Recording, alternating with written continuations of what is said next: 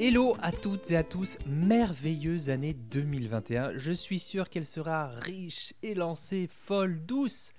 En tous les cas, c'est peut-être un peu à nous d'en décider, non?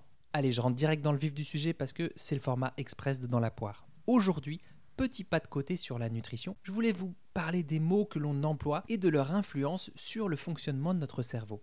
En effet, quand on utilise plus souvent des mots plutôt positifs, genre prendre soin de soi, amour, paix, générosité, eh bien cela peut relancer les centres de motivation du cerveau et les propulser dans l'action. C'est en tout cas l'apport d'un livre que je vais sans doute me procurer qui s'intitule Les mots peuvent changer votre cerveau. Je vous ai fait la traduction d'Andrew Newberg, What Again Beast to Fly, neuroscientifique à l'université Thomas Jefferson et Mark Robert Waldman, expert en communication. What again. Ainsi, lorsque nous laissons entrer des mots et des concepts négatifs dans nos pensées du genre j'ai pas de volonté, je suis gros, je suis grosse, le bonheur, ce sera quand j'aurai perdu 3 kilos, eh bien on augmente l'activité dans le centre de peur de notre cerveau, donc l'amygdale, et on provoque l'inondation de notre système d'alerte par les hormones génératrices de stress.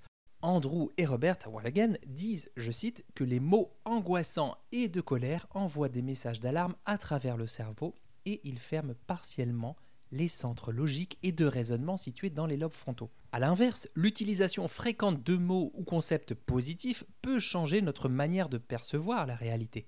Comment? Eh bien en stimulant l'activité du lobe frontal qui comprend des zones de traitement de l'information qui vont se connecter directement au cortex moteur responsable de votre passage à l'action.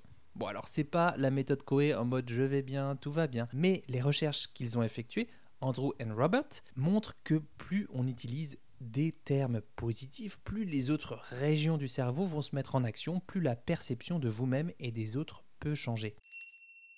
Voilà, moi je vous parle souvent de mode appétitif, de valeur motrice, de tiens, où est-ce qu'elle me mène cette pensée jugeante envers moi si je la suis vraiment? Quelles pourraient être les conséquences moins cool à long terme d'avoir toujours cette pensée jugeante qui revient? Ben Là, c'est une autre manière de le dire. C'est aussi un message que j'aimerais vous faire passer.